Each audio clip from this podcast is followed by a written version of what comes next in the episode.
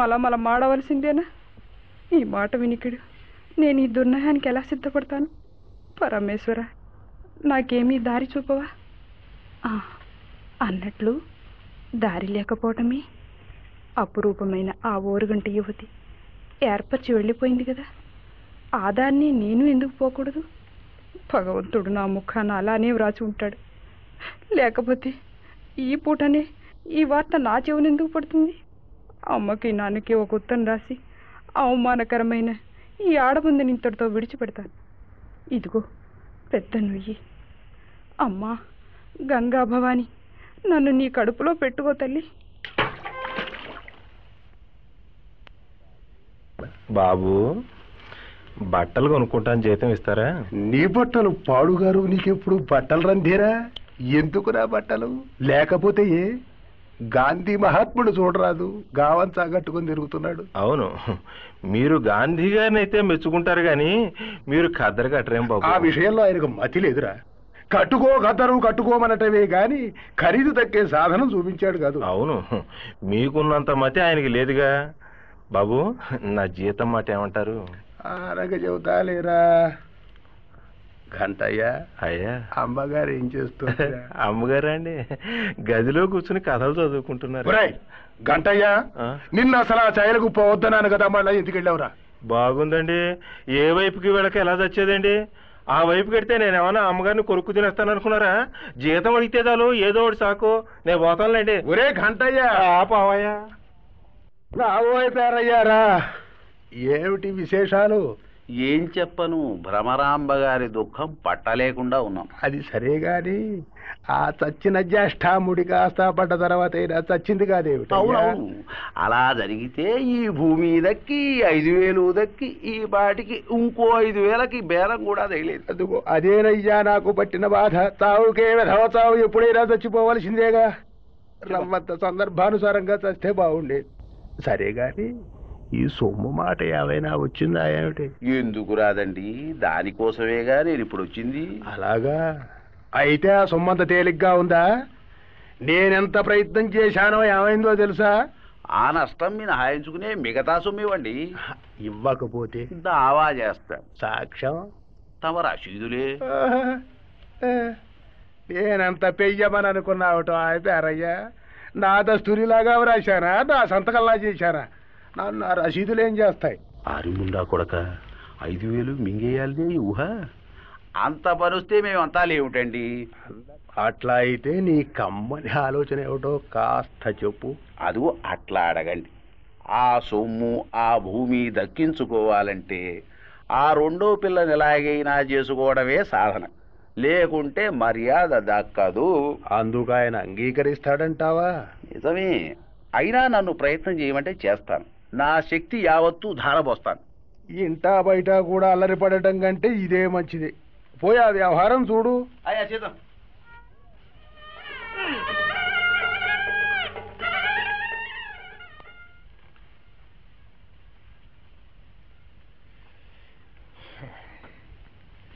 ఈ ప్రొద్దు పెండ్లి మూడవ రోజు. ఇంకా రెండు రోజులు గడవాలి.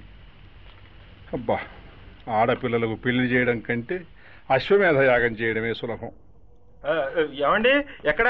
పురుషోత్తమరావు గారు? అయ్యా అయ్యా ఇంకా మీ ఇంకా ఇక్కడే ఉన్నారా? వియ్యప్పరావు గారు లేచే వేళయింది అమ్మగారిని ఇంకా పంపించారు కాదు. ఏమిటండి? ఎందుకు గంటయ్య గారు? ఎందుకంటారేమిటండి వియ్యప్పరాలు గారికి తెలివి రాగానే కళ్ళు తుడవాలి నీళ్ళ చెంబు అందివ్వాలి రాగానే కాళ్ళు గడగాలి పళ్ళు తోమాలి మొహం తొలవాలి నీళ్ళు పొయ్యాలి ఒళ్ళు తుడవాలి తల దువ్వాలి కొత్త చీర కట్టాలి కుర్చీ వెయ్యాలి కూర్చోబెట్టాలి పారాణి రాయాలి గంధం పోయాలి అత్తర్లు ఇవ్వాలి పన్నీళ్ళు చల్లాలి? మొహాన్ని మోరీలు అద్దాలి కళ్ళ కాసులు అద్దాలి ఒంటికి వరహాలు అద్దాలి వెండి పలుపు వెనక్కి కట్టాలి బంగార పలుపు పక్కన చుట్టాలి దిష్టి తీయాలి హారతి ఇవ్వాలి అద్దానం ఇవ్వాలి నా శ్రాద్ధం ఇవ్వాలి నా పిండాకుడు ఇలాంటివి నా తల వెంట్రుకలಲ್ಲಿ ఉన్నాయి.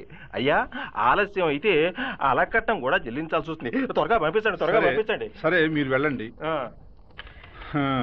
ఈ అన్నడు వినలేదు ఇవి ఎక్కడ పద్ధతులు రా దేవుడా. ఫోన్లే దాని అవస్థతో పోల్చి చూస్తే నా అవస్థే కొంచెం మెరుగు. ఇదిగో ఎక్కడా? ఆ, ఆ, వస్తున్నా. ఎందుకు పిలిచారు? ఎందుకేమిటి? బియ్యపురాలు లేచే వేళ అయిందిట కబురంపారు ఆ, ఇదిగో పెడుతున్నా. ఆ మొహరీలు ఎక్కడున్నాయి? ఏది? నా చేతి పెట్టిలో ఉన్నాయి. ఇవిగో తాళాలు. నమస్కారం మంత్రులు గారు. ఓహో వచ్చారా పేరయ్య గారు? అయ్యా ఇక రెండు రోజులు ఉన్నాయి బాబు. ఈ రెండు రోజులు కూడా దాటించారా? ఈ జన్మానికి ఈ శిక్ష చాలు. ఇవాళే గడ్డు రోజు. ఇవాళ గడిస్తే ఇక భయమే లేదు. లింగరాజు గారు సంతులు కోసి సంభావనలు ఇస్తారని పై ఊళ్ళ నుంచి కూడా బ్రాహ్మలు వచ్చారు. ఆయనేమో పోలీసు వారిని అరణ్యమిటి చేస్తున్నారు. విన్నారా? అయ్యా పంతులు గారు పలహారాల కావెళ్ళు ఇంకా రానేలేదండి. పెళ్ళి వారు ఎంతసేపు అవుతారు చెప్పండి. ఎవరి మటుకు వారు కాఫీ హోటళ్ళకు ప్రయాణాలు అవుతుంటే చెంగు చెంగును నే వచ్చాను. మగ పెళ్ళి వారిని ఇలా అమర్యాద చేస్తే ఎవరి మాట తగ్గుతుందో చెప్పండి పంతులు గారు. ఇదిగోనండి వీరయ్య గారు ఇప్పుడే పంపించేస్తాను. ఈ పాటి సిద్ధం అయ్యే ఆ, ఉంటాయి ఏం కావడమో ఏమిటో. నిన్న ఉప్మాలో నిమ్మపళ్ళ రసమే తాగలేదుట. ఇడ్డ ఇడ్డలలో అల్లం ముక్కలే లేవుట. కాఫీలో పంచదారే లేదుట. ఈ పూటైనా కాస్త ఇంపుగా ఉండకపోతే పట్టుకొచ్చిన వాళ్ళ మొహాన పెట్టి కొడతారని చెప్పి అందరూ ఆలోచిస్తున్నారండి. కారాకిలీలు కాస్త ఎక్కువగా పంపించండి పంతులు గారు. చుట్టలు బీడీలు సిగరెట్లు కాస్త పరిశుభ్రమైనవి పంపిద్దురు. నిన్న పంపిన చీట్ల పేకలు నిన్న రాత్రే అయిపోయినాయి. ఈ పూట ఇంకో నాలుగు ఎక్కువ పంపించండి. పంతులు గారు సరే సరే. మదరాసు రస్యం మర్చిపోవద్దు సుమా మంత్రులు గారు. మరీ మరీ చెబుతున్నా తమతోటి మదరాసు రస్యం పం- మర్చిపోకండి. సెలవు మరి ఆలస్యం అయితే మాట దక్కరు స్వామి. ఏ నిరంకుశాధికారం రా భగవంతుడా? ఏమిటి మిలిటరీ ఫోర్సు?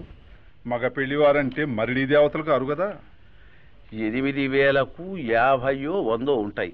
ఇంతవరకు నా చేతిలో పైసా పడలేదు. ఇప్పుడే నాది నేను ఒడుక్కోవాలి కానీ ఆనక వీరిచ్చేదేమిటి చచ్చేదేమిటి? ఆనక వీళ్ళు తినడానికి మెతుకులు ఉంటాయి కదా. ఈ రోజుల్లో ఆడపిల్ల పెళ్ళి చేశాక ఇంకా ఉండేదేవిడు ఉద్ధరి తొలినాడు అడావిడి మల్నాడు ఆయాసం మూడు మంగళాష్టకాలు నాలుగు సిగపట్ల గోత్రాలు ఐదు అప్పగింతలు ఆరు అంపకాలు ఏడు వంట బ్రాహ్మణ తగవు ఎనిమిది రుణదాత నోటీసు తొమ్మిది జవాబు పది దావా పదకొండు స్టేట్మెంటు పన్నెండు విచారణ పదమూడు డిగ్రీ పద్నాలుగు టమటమా పదిహేను వేలం పదహారు చిప్ప. ఈ రోజుల్లో ఇదే పదహారు రోజుల పండగ. కాబట్టి వెళ్ళి కదిపి చూస్తారు. అబ్బబ్బా రెండు గంటలైపోయినా ఇంతవరకు ఒక్కళ్ళు భోజనానికి రాలేదు. చేసిన వంటలు చల్లారిపోతుండే వంట వాళ్ళు కసుమంటుండే. బాబు ఈ పూట నా మచ్చ మాసింది తిరిగి తిరిగి తిరిగి కాళ్ళు అరిగిపోయినాయి. ఏమన్నారండి? పెళ్ళివారు ఎవరైనా వస్తున్నట్లా పెరయ్య గారు? ఏం పెళ్ళి వారు ఏం రావడం? పోలీసు వారి చేత పొడిపించినందుకు బయటికి వస్తే బ్రాహ్మలు చంపేస్తారట. ఈ పూట లింగరాజు గారి ఇంట్లోనే అత్తసెర వేయించుకుని ఆరగించారు. ఓహో పోనీండి కడంవారు ఇదిగో వస్తున్నా. లింగరాజు గారి మొదటి భార్య మేనమావ బావమర్ది తోడల్లుడు తమ్ముడుట. ఆయనకి ఈ పూట పెసరట్లలో అల్లం ముక్కలు తక్కువైనాయట. అందుకోసం అలి కూర్చున్నాడు. పెళ్ళి కొడుకు జలక సంబంధం బాపతు పిల్లతండ్రి గారి సవితల్లి తమ్ముడు బావమర్దికి వేలు విడిచిన మేనమావ కొడుకట ఆయనకు రాత్రి చిన్నపీడ వేశారట. అందుకోసం భీష్మించు కూర్చున్నాడు. వియ్యపురాలి గారి అన్న పిన్నత్త గారి ఆడబడుచు తోడి కోడలు సవెత్తల్లి తమ్ముడు మేనమావ గారి మేనత్త కొడుక్కి మేస్టర్ గారితో వచ్చిన స్నేహితుడు గారట. ఆయన్ని రాత్రి మీరందరితో పాటు ఆదరించలేదట. అందుకోసం రైలుకు పోతానని రంకెలేస్తున్నాడు. స్టూడెంట్లు రాత్రి బంగాళదుంప కూర పకోడీల పులుసు చేయించారు గారట. అందుకోసం వాళ్ళు ఈ పూట వెళ్ళడమా మానేద్దామా అని ఆలోచిస్తున్నారు. వారంతారాన్ని మేమెలా వస్తామని కడం వారు కాళ్ళు దాచు కూర్చున్నారు. ఇక తమరు వెళ్ళి తంటాలు పడవలసిందే గాని నా వల్ల కాదు. సరే మరి ఊరువారు ఊరివారు మామూలు అంటే ఇదిగో వస్తున్నాం పదండి అదిగో వస్తున్నాం పదండి. ఏమండి? అన్నట్లు రామ్మూర్తి గారైనా రాలేదే? పట్టుబట్ట మరచెంపు తేవడానికి బ్రాహ్మడు దొరకలేదుట. బ్రాహ్మణ్ణి వెతికించడానికి కూలి మనిషి కోసం బయలుదేరారు. మరి చైన్లు గారు? నిన్న తల వెంట్రుకలు ఉన్న పూర్వసువాసిని ఎవరో వంట పందిట్లో కనిపించిందట. పాపం అందుకని ప్రాయశ్చిత్తం చేయించుకుంటున్నారు.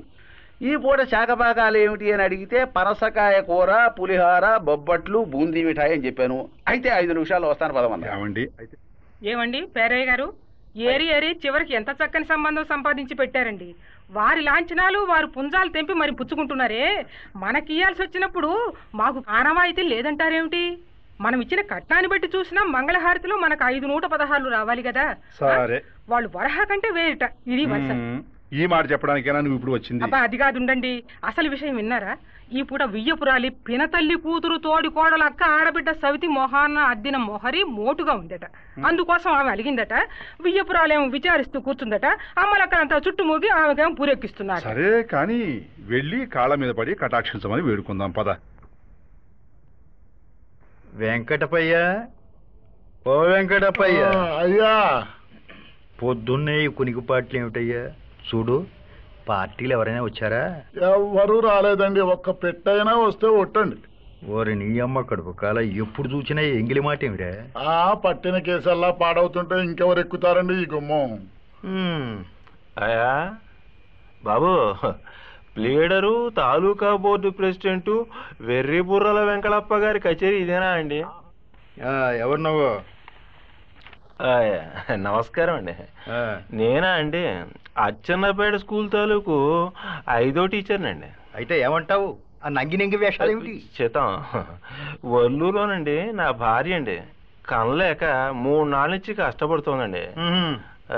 మరి రెండు రోజులు సెలవు ఇప్పిస్తే వెళ్ళొస్తానండి. నీ భార్య కష్టపడుతుంటే నువ్వెందుకు ఏడవను? నువ్వు కనిపిస్తావా? లేక వకాలతనామా పుచ్చుకొని నువ్వే గంటావా? చేతం డాక్టర్ అమ్మ గారండి అదేనండి దొరసనమ్మ గారు లేరండి ఆ. వారిని తీసుకెడతానండి. అబ్బో నీ మొహానికి అది కూడానా? సరే ఇన్స్పెక్టర్ గారిని చూసావా చేద్దాం చూశానండి. చూస్తేనండి తమతో మనవి చేసుకోమన్నారండి. అయితే ఆ పిడతను ముందు చూసి ఆ పిడత వెళ్ళమంటే అప్పుడు వచ్చావన్నమాట. పో సెలవులేదు గెలవలేదు పో. ఆయ్, కటాక్షించాలండి. కష్ట సమయం బాబు. ఇదిగో పొమ్మంటే పొయ్యావు కావు గనక రెండు రూపాయలు ఫైన్. మహానుభావులు దైవ స్వరూపులు మన్నించాలండి ఫైన్ అన్నా కదా లేను గనక పదిహేను రోజులు సస్పెండ్. చేద్దాం అధికారులు ఆగ్రహపడితే నేనేం చేయగలనండి? అనుగ్రహించండి బాబు. చూడు సస్పెండ్ అన్నా కదిలావు కాదు గనక. డిస్మిస్ చేశాను పో ఆ ఆరు చండాలుడా ఆ మాట కూడా అనేసావా?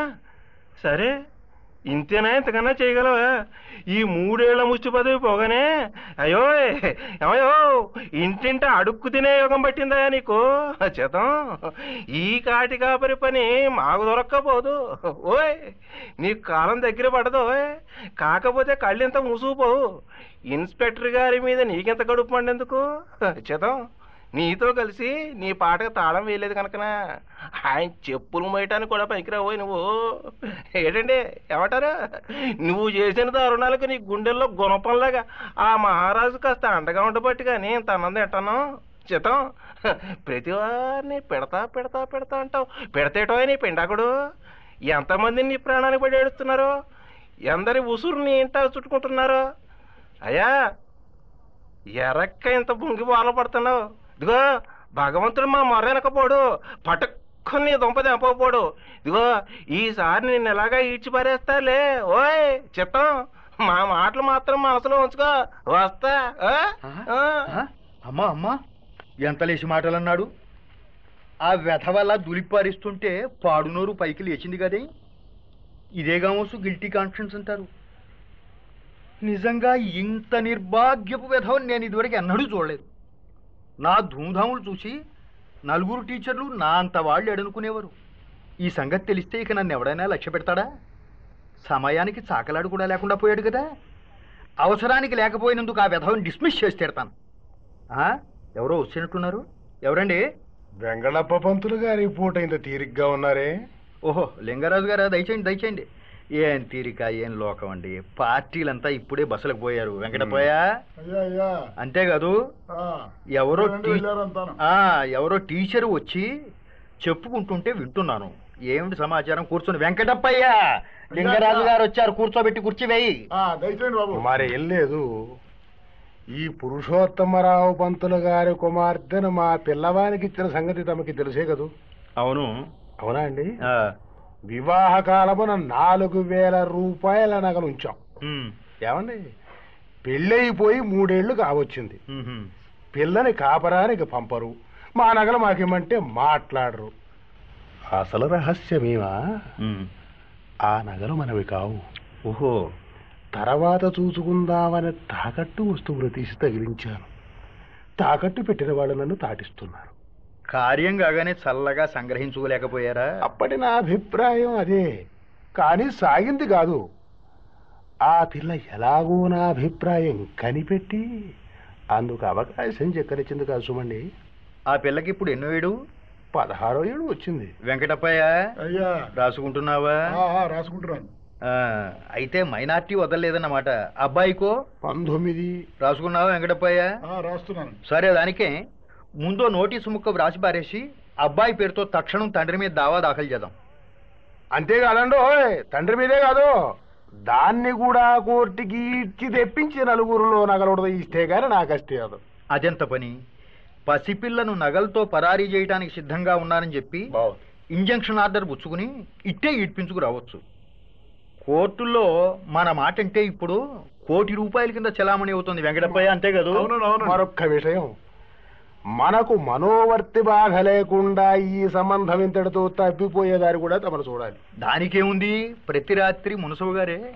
లింగరాజు గారు ఆయ్. పేకాటకు మన ఇంటికి వస్తూ ఉంటారు. ఇది నా సొంత వ్యవహారం వంటిదని చెప్పానా? ఆయన సొంత కార్యం కింద చూస్తారు. బాగుంది సరే నోటీసు రాయించండి. చూడండి లింగరాజు గారు. వకాల్తనామా మీద అబ్బాయి సంతకం కావాలి మరి ఎందుకండి. వాడి సంతకం చేస్తాగా. అదేమిటండి? ఆ వెయ్యి సంతకాలైనా సరే ఒకదానికొకటి పోలిక లేకుండా సంతకాలు చేస్తారు. లింగరాజు అంటే ఏమిటో అనుకుంటున్నారు తమరు. చూడండి. సరే దానికేం కానీ ఇప్పుడే రాసేస్తాను. వచ్చేటప్పుడు ఫీజు ఏమైనా తెచ్చి దమకట్టిస్తారు కదా? అయ్యో దానికి. ఆ మాట మీరు వేరే చెప్పాలా? అయ్యా కోర్టుకు దయచేస్తారు కదా? అలాగే.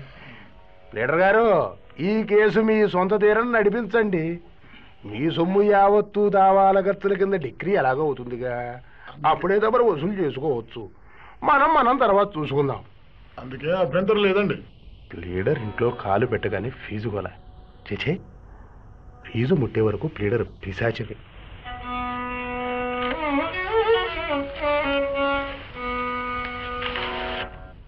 పరమేశ్వర నా బ్రతుక్కు పరీక్షా సమయం దగ్గర పడ్డది. నిన్నే నమ్ముకొని ఎన్ని కష్టాలు వచ్చినా ఓర్చుకుంటే ఆదరించగల కరుణామూర్తివని నీ పాదాలే దిక్కని నమ్ముతున్న బాలను. బేలను దీనురాల్ని ఏమి చేసినా నీదే భారం. నటనడి సంద్రంలోకి విసిరి పారేస్తావు కనికరించి గట్టించుకుతావు రక్షక. అవురా. కోర్టులకు ఎక్కడం కంటే నీచమేమున్నది? ధనలోభము పట్టుదలయో దురాశయో వేధింప నిలువెల్ల వెర్రి ఎత్తి కూట సాక్ష్యములను గూరుచుకొని ఇండ్లు వాకిళ్ళు ముదుకల వశమునర్చి.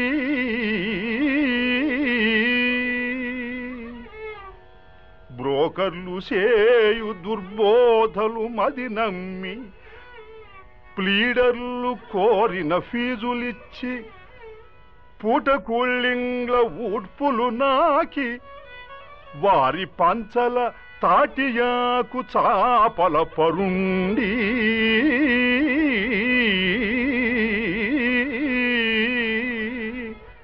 రైళ్ళ క్రిందను కాఫీ హోటళ్ళ క్రింద కొంపలున్ గోడులును మాపుకొనుచు ఓడువాడు బయటను గెలిచినవాడు లోన నేర్చుటే గాని లాభమింతేని గలదే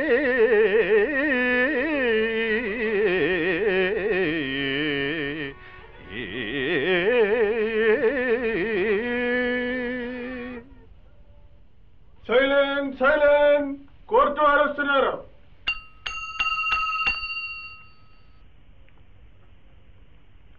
వెంగళప్ప గారు ఈ వ్యవహారం ఇంతవరకు రావాల్సింది కాదండి. ఉభయులకు రాజీ చేయడం మంచిదని నా అభిప్రాయం. యువరానర్ కోర్టు వారు అలా సెలవిస్తే కొంప మునిగిపోతుంది మా క్లయింట్ వంటి మర్యాదస్తుడు యువరానర్ మద్రాసులో కూడా లేడండి. ఆయన పెళ్ళికి ఐదు వేల ఐదు వందల కరుకులు కట్నం ఇచ్చారు. అయ్యయ్యో ఆ సంగతి మనం ఒప్పుకోకూడదయ్యా బాబు. ఆయన తండ్రి కని తిద్దుకోండి యువరానర్ అన్నట్టు పొరపాటు మనవి చేశాను. ఆయనకు కాదు కట్నం ఆయన కొడుకు యువరానర్ కాదు కాదు తండ్రికి. ఆయన తండ్రి లక్షాధికారండి ముప్పై వేల పెళ్ళిళ్ళు అయినాయి మూడు కట్నాలు వచ్చాయి. యువరానర్ పొరపాటు. మూడు మూడు పెళ్ళిళ్ళు అయినాయి ముప్పై వేల కట్నాలు వచ్చాయి. మున్సిపలీ మెంబర్ కోసం మూడు సార్లు స్టాండ్ అయినాయండి. ఓడిపోయినాడు అనుకోండి పర్వాలేదు. ఆయన చరిత్ర ఇప్పుడు అవసరం లేదు కానీ రాజీ మాట రవంత ఆలోచించండి. ఈ విషయంలో ఈశ్వరుడు చెప్పిన మా క్లయింట్ వినడండి. దావా మా పక్షం కావటానికి పట్టెడు రికార్డు ఉంది బోరు సాక్ష్యం ఉంది.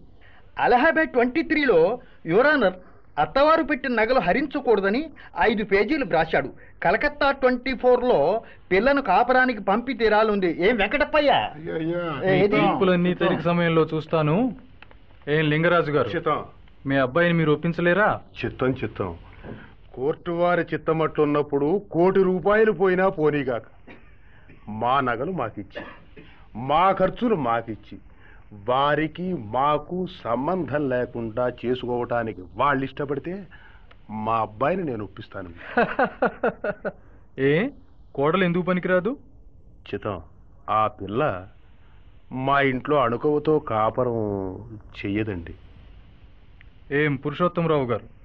అమ్మాయికి నచ్చ చెప్పి అత్తవారి ఇష్టానుసారంగా నడుచుకునేట్లు చేయలేరా? అయ్యా నేను అసహాయవాదిని.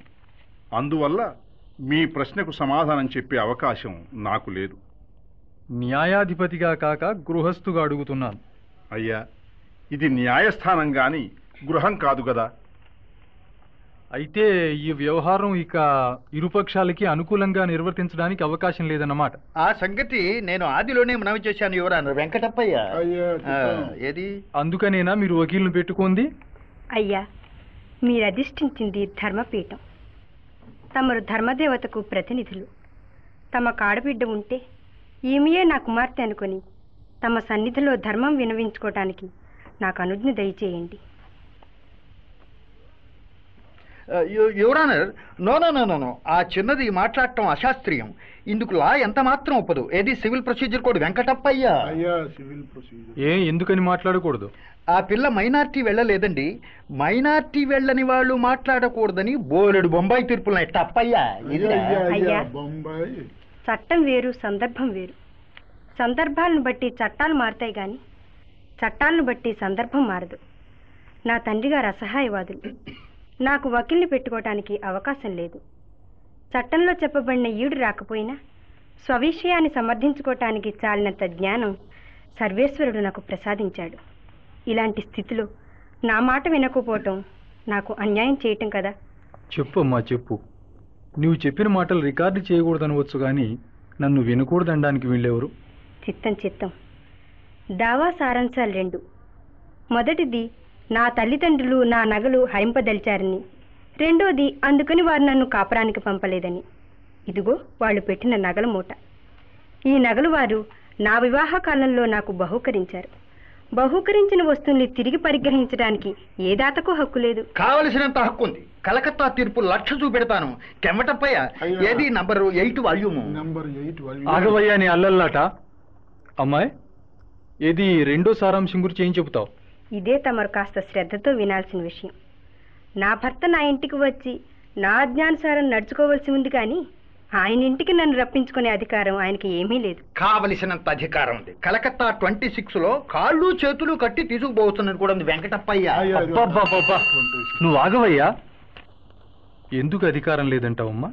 ఆయన్ను మేము వేలంలో ఐదు వేల ఐదు వందల రూపాయలకు కొన్నాం. కొన్నారా? అదేలాగా? నాకు కాళింది అనే అక్కగారు ఉండేది ఆమె కోసం మా తండ్రి గారు ఈ సంబంధం కోసం ప్రయత్నించుండగా మున్నంగి వారు పోటీకి వచ్చారు. అప్పుడు పెళ్ళి కొడుకుని వేలంలో పెడితే ఆ వేలంలో ఐదు వేల ఐదు వందలకు మేము పాడుకున్నాం. అయ్యా ధర్మప్రభువులు వట్టిది అబద్ధం. అలాంటిదేమీ జరగలేదు. నీ బొడ్డు పొక్క నిజం కాదని చెప్పమేమయ్యా ప్లేడరు? యువరానర్ అదంతా అబద్ధం అండి. కావలిస్తే మా క్లయింట్ గంగలో తిరిగి చచ్చే వరకు ప్రమాణం చేస్తాడు. వెంకటప్పయ్య. అయ్యా అయ్యా. అయ్యా ఇదిగో ఇది మొదటి అగ్రిమెంటు. ఇది సొమ్ము ముట్టినప్పటి రసీదు. తమరు పరిశీలించండి. అయ్యా చిత్తగించాలి. వాదం కోసం వారు సొమ్మిచ్చినట్లే నిశ్చయించినా అది కట్నమవుతుంది కానీ క్రైధనం ఎలాగవుతుంది? కట్నానికి క్రయధనానికి ఏ కాస్త కూడా భేదం లేదు. ఉన్నదన్నా కట్నాలు వివాహ కాలంలో ఇవ్వటం ఉన్నది కానీ వేలము బజానా అగ్రిమెంటు ముందు చెల్లించుట ఇలాంటి ఆచారం ఎచ్చటా లేదు. అందువల్ల ఇది క్రయధనం అనటానికి ఆక్షేపం ఏమీ లేదు. అది అలా ఉంచండి. శుభలేఖలో సర్వత్రా వారి కుమారునకు వీరి కుమార్తెనిచ్చి అని కదా ఉండును. వీటిని చిత్తగించండి. ఇవిగో శుభలేఖలు. నా కుమార్తె చీసౌ కమలను బ్రహ్మశ్రీ సింగరాజు లింగరాజు గారి కుమారుడు బసవరాజును ఇచ్చి. ఆ, ఇది పురుషోత్తమరావు గారి శుభలేఖ. ఇది లింగరేజ్ గారి శుభలేఖ ఎలా ఉందో. నా కుమారుడు చిరంజీవి బసవరాజును బ్రహ్మశ్రీ పుణ్యమూర్తుల పురుషోత్తమరావు పంతులు గారి కుమార్తె చిరంజీవి సౌభాగ్యవతి కమలకు ఇచ్చి. ఓ సరే ఇకని స్పష్టంగానే ఉంది. ఏం లింగరాజు గారు కుమారుణ్ణి ఆమెకిచ్చి వేసినట్లు మీరే ఒప్పుకున్నారు? అయ్యా అన్యాయం మహాప్రభో అన్యాయం. ఖర్చు తగ్గుతుందని మీ శుభలేఖలతో పాటు మాకు కూడా కొన్ని అచ్చు వేయించి పెట్టండి అని బుద్ధి గడ్డి తిని పురుషోత్తమరావు గారిని కోరినందుకు. ఏమండి వెంగళప్ప గారు? ఏం చెబుతారు మీరు దీనికి? అయ్యా ఇప్పుడు మాట్లాడవలసిన వాడిని నేను కానీ ఆయన కాదు. ఈ దావాకు సంబంధించిన కాగితాల మీద నేను సంతకాలు చేశాను. నా తండ్రి బలవంతం పెడితే నేను చేశానే కానీ నా స్వబుద్ధి వల్ల చేయలేదు. అందువల్ల నా దావాను నేను రద్దు చేసుకుంటున్నాను. ఆ చిన్నది చెప్పిన మాటల్లో అణువంతైన అసత్యం లేదు. నా తండ్రి మాటల్లో నలుసంతైన నిజం లేదు. ఈ వ్యవహారంలో నా తండ్రి చేసిన దుష్కృత్యాలన్నీ? ఇక్కడ? వెల్లడించటం నాకు ఇష్టం లేదు. ఇన్ని మాటలు ఎందుకు మా తండ్రి నన్ను అమ్ముకున్నాడు? ఆయన రొక్కం ఇచ్చి నన్ను కొనుక్కున్నాడు. ఈమెకు నేను సేవకుని ఆమె ఈ పైన ఏ పని చెబితే ఆ పని చేయవాడిని చేయవలసిన వాడిని ఆమె చెప్పినట్టల్లా చేయగలవాడిని నేనే కాదు నాలాగా కట్నాలు పుచ్చుకునే వాళ్ళంతా అమ్ముడుపోయేవారే కానీ భర్తలని చెప్పుకుంటానికి అర్హులు కాదు భేష్ భేష్ చాలా సగ్గా చెప్పావా కానీ చెప్పింది చెప్పినట్లు ఆచరించడం కూడా జరిగితే కానీ లోకానికి ఓ శ్రేష్టమైన గుణపాఠం రాదు. న్యాయాధికారులకు ఈ విషయంలో సందేహం ఆవంతైనా ఉండక్కర్లేదు. కమల? ఓరి ఓరి నిర్భాగ్యుడా? నీకేం వినాశకాలం వచ్చిందిరా? అయ్యో అయ్యో ఇంకేముంది మహాప్రభో. మా అబ్బాయి ఆడదానికి లొంగిపోయాడండో. బాబు మా అబ్బాయి ఆడదానికి లొంగిపోయాడు. నువ్వు సుగుణవతి. ఓరి అప్రాచుడా కమల. ఓరి అప్రాచుడా ధనం ఉందన్న అహంకారంతో మా నాన్న మీ పట్ల చాలా దారుణంగా ప్రవర్తించాడు. రావు బాబు గారు బాబు గారు చివరికి పందిని పొడిచి పంటనిపించుకున్నామయ్యా ఈ లోకంలో మిమ్మల్ని మీ అమ్మాయిని మీ అల్లుండి ప్రశంసించిన వారు లేరు. నన్ను నా భాగ్యాన్ని అపహాస్యం చేసి ఆడిపోసుకున్నవారు లేరు. బావగారు నేను కూడా మీతో పాటు ఈ- ఈ వర విక్రయ నిర్మూలనం కోసం పాటుపడతాను. కడుపు నోరు కొట్టుకొని ఇంత సంపాదించాను. వడ్డీకి వడ్డీలు కట్టి పద్దులు పత్రాలు దిద్ది దీపాలు అర్పి గడించాను. అతిథని చుట్టవని గురువని యాచకుడని దేవుడని లేకుండా ప్రవర్తించారు చివరికి కట్నానికి కూడా గట్టికరిచారు నా ఆత్మకు శాంతి లేదు సరే మీ ఇష్టం. ఎలాగైనా చదరిపోయిన మనసులు కుదురుకుంటే అంతే చాలు. ఇవాళ చాలా మంచి రోజు. మనందరకు కాళిందే ఆదర్శం. శుభం. అలాగే మీ ఇష్ట ప్రకారమే కానివ్వండి. మీరింతవరకు కాళ్ళకూరి నారాయణరావు వారి వరవిక్రయం విన్నారు. రేడియో అనుసరణ నిర్వహణ బందా కనకలింగేశ్వరరావు. ఇందులో పెళ్ళిళ్ళ పేరయ్య వి రామన్న పంతులు లింగరాజు కూచుమంచి కుటుంబరావు బసవరాజు కెఎల్ నరసింహ శాస్త్రి పురుషోత్తమరావు కందుకూరి చిరంజీవిరావు ఘంటయ్య నండూరి సుబ్బారావు వీరయ్య నోరి శివసుబ్బారావు వకీలు బందా కనకలింగేశ్వరరావు న్యాయాధిపతి Dhara Ramanatha Sastry Bhramaramba M. Nagaratnamma Kalindi Vinjamuri Saraswathi Kamala PV Rajyalakshmi court జవాను సి. రామ్మోహనరావు. వ్యాఖ్యానం చాట్ల శ్రీరాములు.